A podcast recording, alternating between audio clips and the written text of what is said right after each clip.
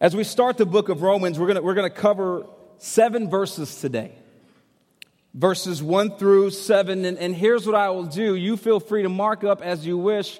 Um, if, if you will, I am going to start from verse 7 and I'm going to finish on verse 1.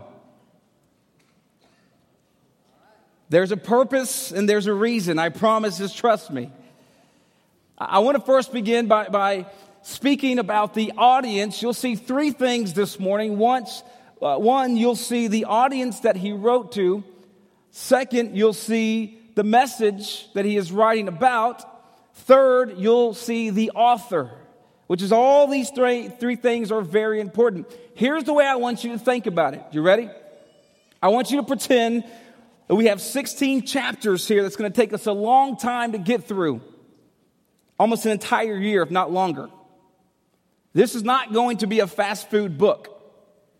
Most fast food that I eat is not healthy for me anyway. This is going to be a dine in experience with the Creator. Does that make sense? So, this is going to be a dine in experience as we go through 16 chapters. What Paul gives us in the first seven verses is a run on sentence, by the way. Uh, the commas you see in this sentence were not originally there. This is a run on sentence that he wrote. Now, this run on sentence of seven verses, think about it this way this is the menu. Paul is about to let us know what the rest of the scripture is going to contain through these seven verses. So, this is the menu letting us know the meat and potatoes Paul is about to serve us. Does that make sense? So, this is simply the introduction today. But I promise you, you, you don't want to miss the rest. Paul gets into really good things. What happens to those that never hear the gospel? He gets into justification, he gets into God's sanctification, God's sovereignty. He gets into all of these things. But first, let's begin by having an understanding of who he's speaking to and why he wrote this. By the way, interesting side note every single chapter in the book of Romans, he speaks about the Old Testament. Every single chapter, he quotes the Old Testament or an Old Testament name. It's the only time you'll see this in the New Testament. And this is one of Paul's longest letters. Paul normally would visit churches, for example, uh, 1 Corinthians, he'd recognize how messed up they were. Then he would write to the church to say, You guys need to get this stuff together. Here, he didn't visit it, visit it first. He wrote to them because he heard about the division that was going on in the church. So this time, he didn't necessarily visit first, he wrote first. He wrote to them, and here is the audience. Um, obviously, he is saying, including you who are called to belong to Jesus Christ. Now, very simple, the audience he's writing to are a group of Christians. Here's what's different about these Christians the Christians that he's writing to are Jews and Gentiles. There was huge division between the Jews and the Gentiles, huge cultural difference. For example, somebody, when you first visited this church, um, here's what I'd often hear. You'd see Kristen up here breakdancing while he's leading worship. And afterwards, like, I loved it, but this didn't seem Baptist. like, is that good or bad? I don't know what you're saying to me right now. But what they're really meaning is this is not the culture I expected to experience in a Baptist church. Because we often associate certain cultures with certain denominations, correct? So here's what has happened as well. When I came to this church, this was not what I was expecting. I was a little uncomfortable at first, but now I love it. Now, raise your hand if you're like, I, I think I know what you mean. I experienced that. Look at that. Thank you for being honest. But there took some inner tension to make it right, correct? As you can tell, I am Latin.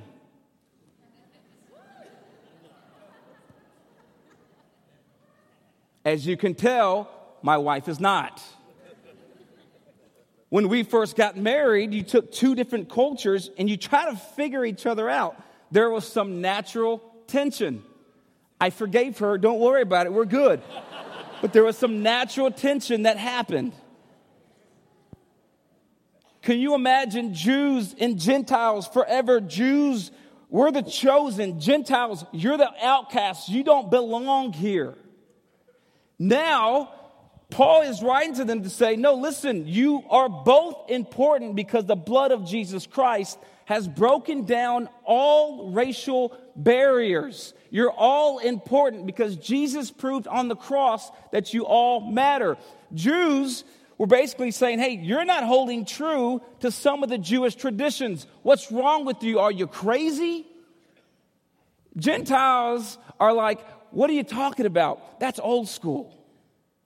So there's all this cultural conflict going on, and there's all this division amongst the church. Can you imagine how important this was? The early Christians already having division. Can you imagine what the outsiders were thinking? I don't, want, I don't want a piece of that. I got division in my household. Why go to church and get division if I got division over here? What's so different? So he's speaking to these people who were so divided. To all those in Rome who are loved by God, okay? So, so you're called to belong to Christ. You're loved by God. Now, here's a great thing. If you're here today, we've often had these thoughts. I've had them plenty of times. I, I don't know why, and I don't know how God could ever love somebody like me. Right? Because we mess up. Or we probably all had this I, I, know how God can love someone like me. I don't know how God can love someone like you. Right? Here, what I love, you got to pay, pay very careful attention to the scripture. God is very detailed for a reason.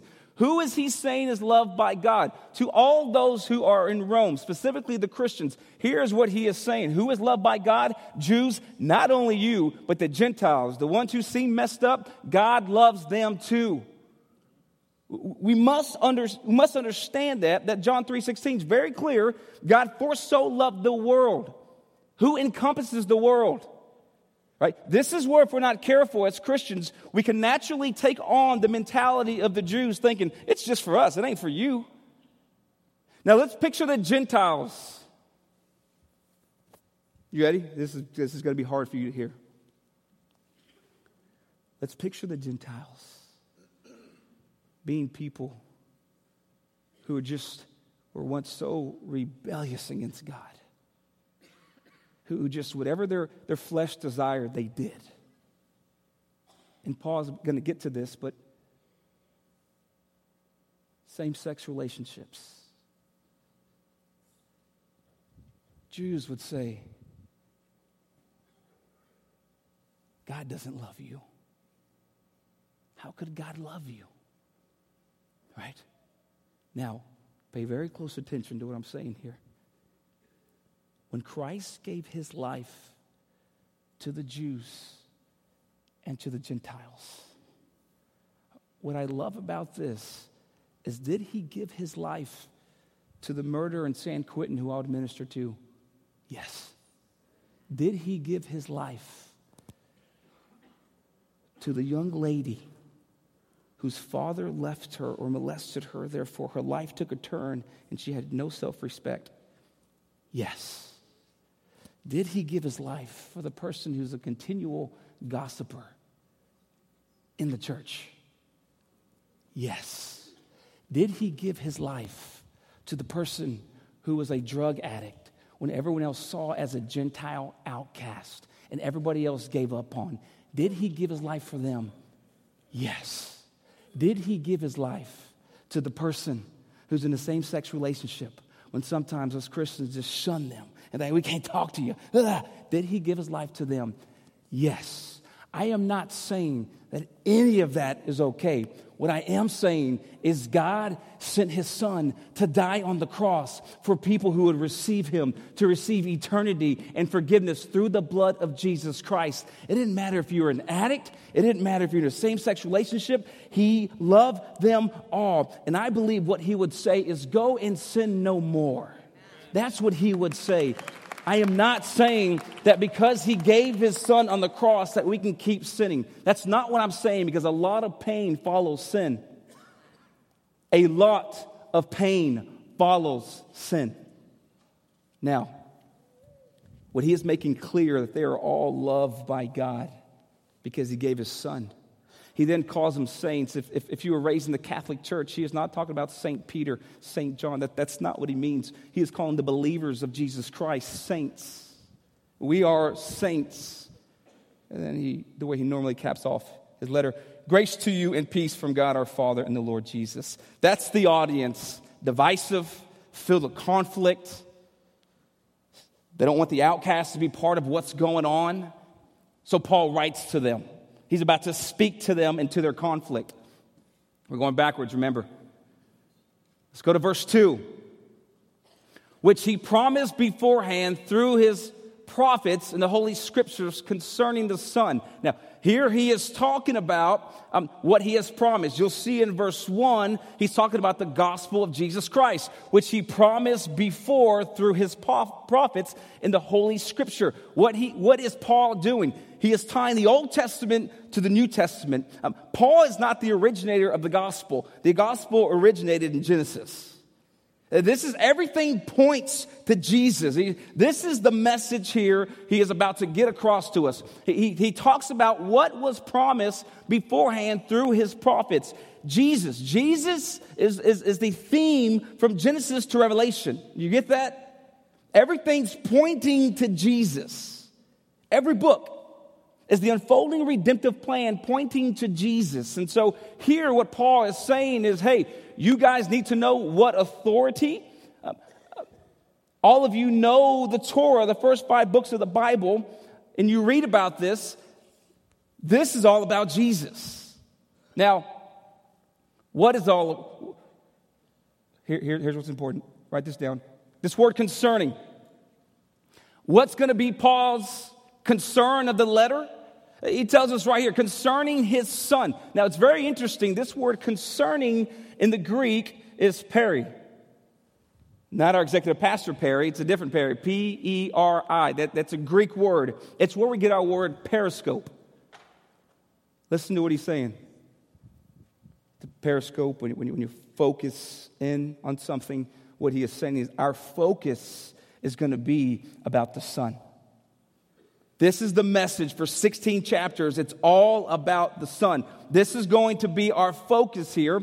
Now, listen to what he does. He does something very strategic. What I love about Paul is Paul was an intellect. Paul memorized the five books, first five books of the Old Testament. He had every single word memorized. You get that? What I love about Paul is he could have used all these words that nobody understood so that he can let people know how smart he actually was. What I love about Paul is he made hard things simple, not simple things hard. He made hard things simple, and I'll prove it to you. So now he's speaking to the authority of Jesus. This is important. The descendant from David to the flesh. Okay, what is this speaking to? Jesus was human. Okay, Paul's very strategic. There's a reason why. I'm going to tell you in just a second. He's speaking to Jesus came from David into the flesh.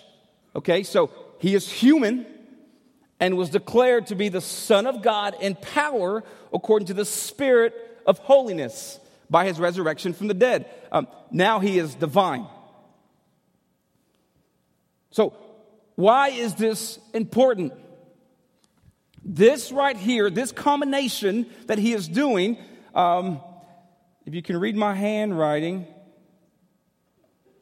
you got that? Okay. Theanthropic. He is speaking to that Jesus was a theanthropic being. Theos meaning God, Thropic, anthropic meaning human, right? So here he is, combine those words. Jesus was human and he was divine at the same time. Why is this important? Listen how God is so strategic and understands how he gives us the sword that we need in order to fight against the culture. Here's what's going to happen during the Council of Nicaea. Uh, one of the heresies against the church was that what he is speaking against is Docetism. Docetism is a spin off word from Gnosticism. Docetism is the belief that Jesus was not a real being because uh, the divinity of God could not sit in the humanity of anybody. And so in the Council of Nicaea, they brought this up before, and they're talking about the Holy Spirit and, and, and, and whether it really was Father, Son, how does that all work, and, and Holy Spirit. So, what Paul is speaking to here is something that's going to come up later on that God already knows is going to come up. So, he has him write very specifically against Docetism that Jesus was just an illusion. Jesus wasn't actually human form. What I love about God is what he does. Remember Thomas? After Jesus resurrected, asked to touch him? Let me, let me touch the hole. Let me make sure you're real. So, God's foreknowledge already planned for the attacks of Scripture, is what I'm saying. So now you have him speaking against Docetism. This was incredibly important because there were many things that were said to be divine, correct? We know that. Many false gods, many little g's. The message that Paul wants everybody to know is all those other ones are counterfeit. None of them count. There's only one that is fully human, there's only one that is fully divine. This is the way he opens up the scripture. Before he goes into the 16 chapters, he is letting them know this is what we're about to get into. This is what the foundation from everything else comes out of this. Now, then he talks about because he rose from the dead, this is huge in Christianity. By the way, some of you thinking, why is he, why is he telling us this? I just read a study. 66% of Christians believe that there are other ways to get to heaven. 66% of Christians. I read that and thought, as a pastor, what am I doing? What am I doing wrong? And, I, and here's the thing about these studies: they never asked me, so I don't know who they asked, but I never get asked. But 66%. This is why, church, it's so unbelievably important. If you're church hopping this morning and you don't choose this church, I beg you and I plead with you do not go somewhere where you just feel better about yourself and you learn how to keep a New Year's resolution. The gospel is not about that. Do not go somewhere where they're going to tell you this is your year. You're going to get what you blah blah blah. How, how long have I heard that? It's not about getting what I want. It's about Jesus and His name and making sure His name is displayed. It's not about Noe Garcia getting what he wants. If you believe that hogwash, you will fall into a trap and the deceitfulness that Satan is setting up for you. Because what ends up happening is when you are faithful to God and you're reading the scriptures and you're serving, yet you're not getting what you want because you heard you were going to get what you want, then it's going to cause you to set up and think that God is not real and He is not true and He's not being faithful and you've done something wrong. That is not gospel.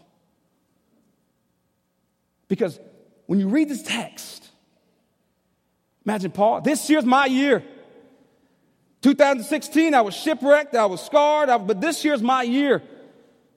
Then he gets beheaded. Every character in Scripture, they're all persecuted. But every time persecution happens, guess whose name goes forward? The name of Jesus. Every time persecution happens, the name of Jesus spreads even further. So, this is why this is so important. If I've never said it, and I'm pretty confident I am, there is no other way to heaven but through the Son, Jesus Christ. There is no other way. There isn't anything else. It's not good works. It's not coexisting and mixing different idols and religions. He is the only way. The only way. Now, here, here, here's what I love. Look, look what happens next. Because Jesus did what Jesus did, not you, not because you decided to read the Bible through a year, although I believe there's blessings through knowing Him and His Word, not because you decided to serve, not even, not even because you decided to start tithing. No. The only reason why you can receive grace, look, is because he did this here. He resurrected from the dead. Do you understand that? Because he defeated death, you can receive grace. And it wasn't dependent on what you did, it was dependent on verse 3 and 4, what he did. That's the only reason why you can receive grace. So, therefore, we have received grace. I love this. Christians, why? Why in the world is all this here? What does it mean to be a disciple? How do I, how do I continue to walk and how am I obedient? Do you understand that when Christ came to die, we received Jesus Christ and he expects something out of us? What does he expect out of us? He expects to surrender as his, as his Lord. But here's the theme here to bring about obedience. That is God's desire. Listen, that is God's desire for your life to be obedient to him. All you need to know is step one. Don't worry about step two, three, four, five. If you take step one, I promise you, he is so good, he'll show you step two. Maybe a year, but he'll show you step two. But you don't want to live in disobedience. The revelation of what we're doing to the book of Romans should lead us to obedience. It's kind of like earth is just practice for heaven to some degree. Like the, you, you're thinking practice. You're talking about practice. If heaven is Super Bowl, we're going to worship God. Why not start now with everything that you have and that you can't take with you? What would please Him while you're here on earth? And so, what he is saying, the scripture should lead us to obedience. Why? Why should it lead us to obedience? This doesn't happen often with my children, but I've heard of some other parents, and it's happened to their children, where where, where they'd go to the parent and say, Man, your kids were so obedient. Can you teach me? It happens a little bit with my, my kids, but, but what normally happens when the children are obedient, who do you give the credit to?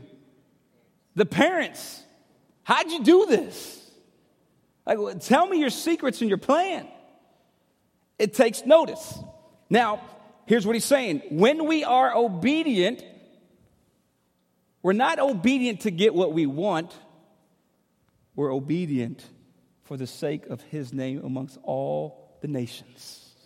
When we are obedient, His name is glorified. When, when we are obedient, His name is glorified. When we are obedient to get what we want, we are manipulating or attempting to manipulate God. And you can't manipulate God. Now, Here's how we're going to end.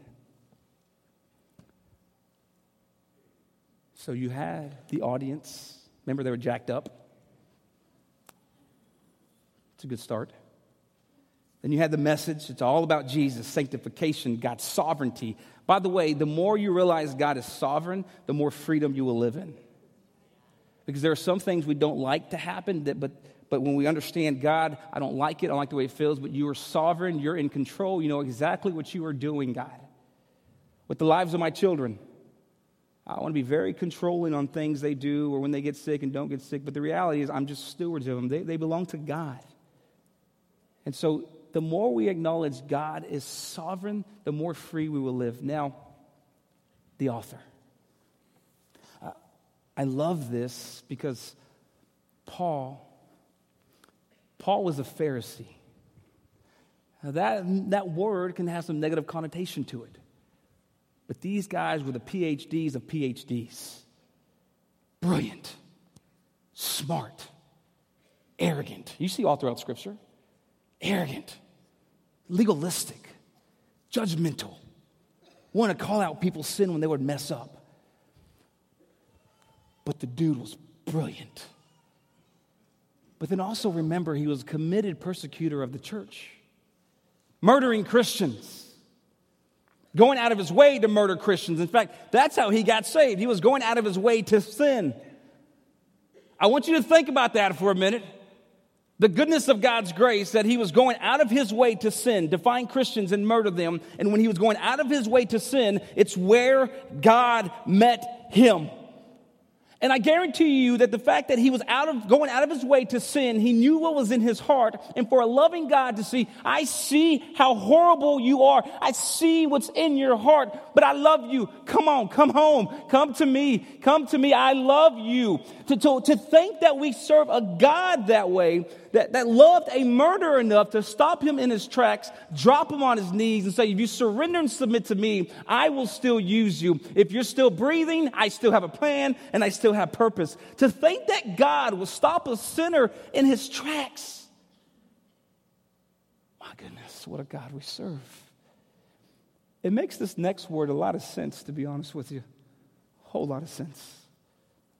Paul says, I'm a servant. Now, this is interesting because look, look at what he says. Paul, a servant of Christ Jesus, called to be an apostle, set apart for the gospel of God. Listen to in his, his introduction, his first word that he puts in there to somebody. He didn't put Dr. Paul so he can get authority and respect and credibility. He didn't I'm Paul, I planted 15 churches. You probably heard about them, but I'm Paul, 15 churches. It's interesting. I used to do this a lot out of my insecurity. Uh, when I would meet people, um, uh, I'd often want to tell them what I've done, you know, the humble brag or name drop. I've done it before. I'm totally guilty. So are you, by the way. We're guilty. but I did that, and when I'd get in the car, my wife would say, Honey, wh- why, why'd you do that? I don't do it anymore. She beat it out of me, but I would do that. I would do that, and she would say, Why did you do that? This was years ago. And I'd say, I was insecure. I wanted them to see me as valuable. I wanted them to see that I was somebody and I wanted them to give me a chance. She says, You don't have to do that. God, God will speak on your behalf. Don't worry about that stuff. So I don't do that anymore thanks to my wife, but I used to do it and I used to do it all the time. But it's amazing if anybody had any bragging rights, it was Paul. But he doesn't go to his bragging rights. Do you know why? Here's what he says, and I'll tell you why. Paul, a servant. This word, mean, look it up, means doulos in the Greek.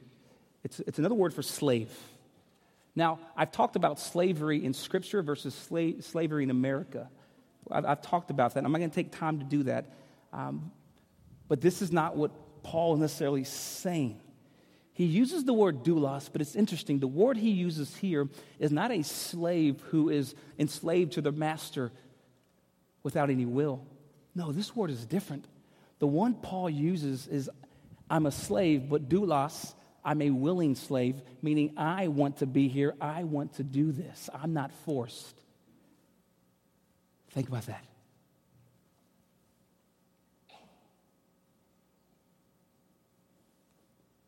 I wonder if this had any correlation.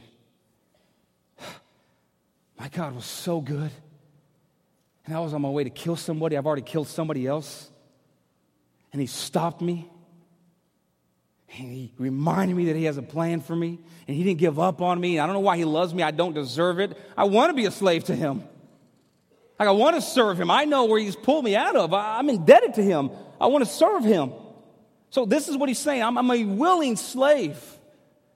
Like, first and foremost, everybody reading this letter that I'm writing to, I'm not forced. I'm a willing slave to who? I'm a willing slave of Christ. I love it because when people first say, Hey, my name is Noe, by the way, I'm Dr. Noe, and here's what I did, what I'm doing is speaking out of my insecurity because I think what I did defines who I am.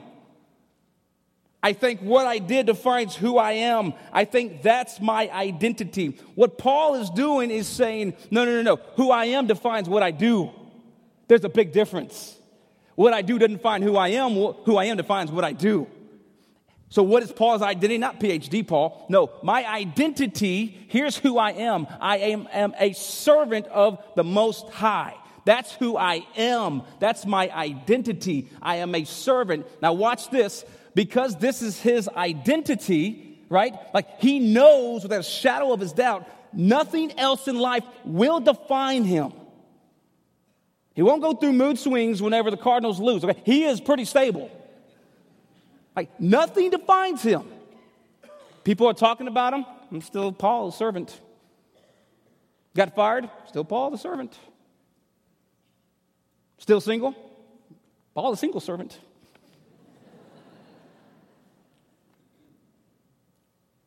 That's his identity. Now, out of the identity comes his authority. Who called him? God called him. Christians, here's what I love. Who found him on the road to Damascus? God found him. Who called him? God called him. Christians, you ought to be the least self promoting people on this earth. When you have a God as sovereign as this, why self promote yourself? He knows where to find you on the road to Damascus to commit more sin. Why self promote when God knows where to find you and how to move you? You just need to be a servant. I love this because out of, notice how this isn't shift around. He wasn't like, oh, you called me? Okay, fine, I'll be a servant. No, it's like, I'll be a servant, I'll do whatever you want. Oh, you're calling me? Oh, I didn't, I didn't think you were going to do that. But it started with submissiveness, willingful submissiveness. Then he is used by God. Does that make sense? It wasn't the other way around. It wasn't God, you want to use me? Fine, I'll submit. No, it was like, I'll submit, do what you want. Oh, and you want to use me? I just wanted to submit. And here's a great thing murder, adulterer, drug addiction, you name the list. We can go on and on and on in here. The cure and the antidote for a messed up life is submission to the Spirit of God. The antidote for a messed up life is surrendering to Christ willfully, willingly, and not being forced. And he says he is called to be an apostle, I mean, he is a messenger of the gospel and then he's set apart for the gospel. So, all these three sections come together, and that is simply the menu. That is, here's what we're about to get into. You have a jacked up guy who used to be a murderer, now writing to you on behalf of what God has done. I, am not sure if it gets any better than that to understand a God who uses people like this. Now, here is the key for us today, right here servant. I mean, are you really fully submitted to Jesus in every area of your life? Every single area of your life. In relationships, Dr. Ward spoke about that last week. Have you submitted in that area? controlling the mouth and what comes out of it? Have you, have you submitted your thoughts and your words to Christ? Your finances. Do you own your finances or do your finances own you? What are we a slave to? Because that's what gives you your identity. You know why this is so important? I just read, this breaks my heart when it comes to identity. Every night I go over each of my children. Here's what I pray God, make them a warrior for Jesus and protect their identity. Protect their identity. Do you know what this culture is trying to strip from us? Identity. This is why it's so important you know your identity. There's a state that just passed a law that when your child is born, you have the option of putting an X next to your child's name so that when they're older, they can decide what gender they want to be.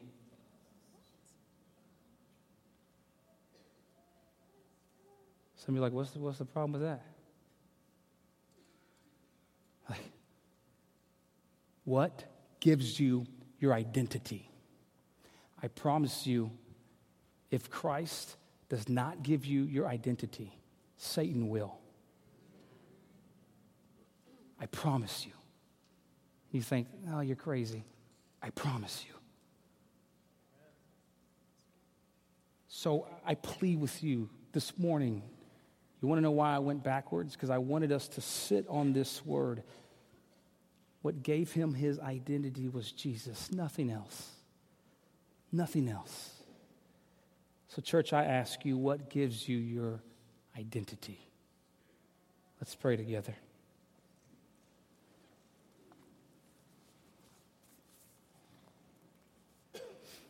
Listen, if you're here this morning, Christian, I'm going to speak to you first. That's who Paul wrote to.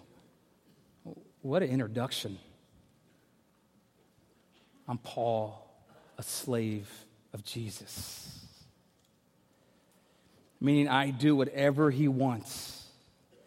And the things that don't give Him glory, I stop doing. Like, is it, Christians, is that, is that how we're living or, or striving to live? To say that the things He wants me to do, I, I do. And the things He wants me to stop doing, I'm fighting. I want to stop. If it doesn't give Him glory, I don't want it in my life. That, need, that needs to be your prayer. If the words aren't giving Him glory, don't say them. Like, is your life Christian? Is your life fully submitted and He's not going to force you. That's not who God is. He's a gentleman. But Paul used this word, doulos, that is something he wants to do. So, Christians, I'll let you deal with that. Then there's, there's the rest of you in, the, in this room. My goodness, how my heart, and I know most importantly, the heart of God does not want you going another year not knowing who He is. Because when you don't know who He is, you don't know who you are. So if you're in this room this morning, you've never surrendered your life to Jesus Christ, that's where it starts. And you're thinking, well, I don't know my purpose anymore. I just feel a void. I'm broken. I'm tired. And I'm weary. I don't know where to start. It starts by submitting and being willing to submit. So here's my prayer for you. If you're here this morning and you're tired of the chaos and brokenness, and you've never, ever, ever surrendered your life to Jesus, maybe you've even said the prayer before, but you didn't submit. You wanted fire insurance.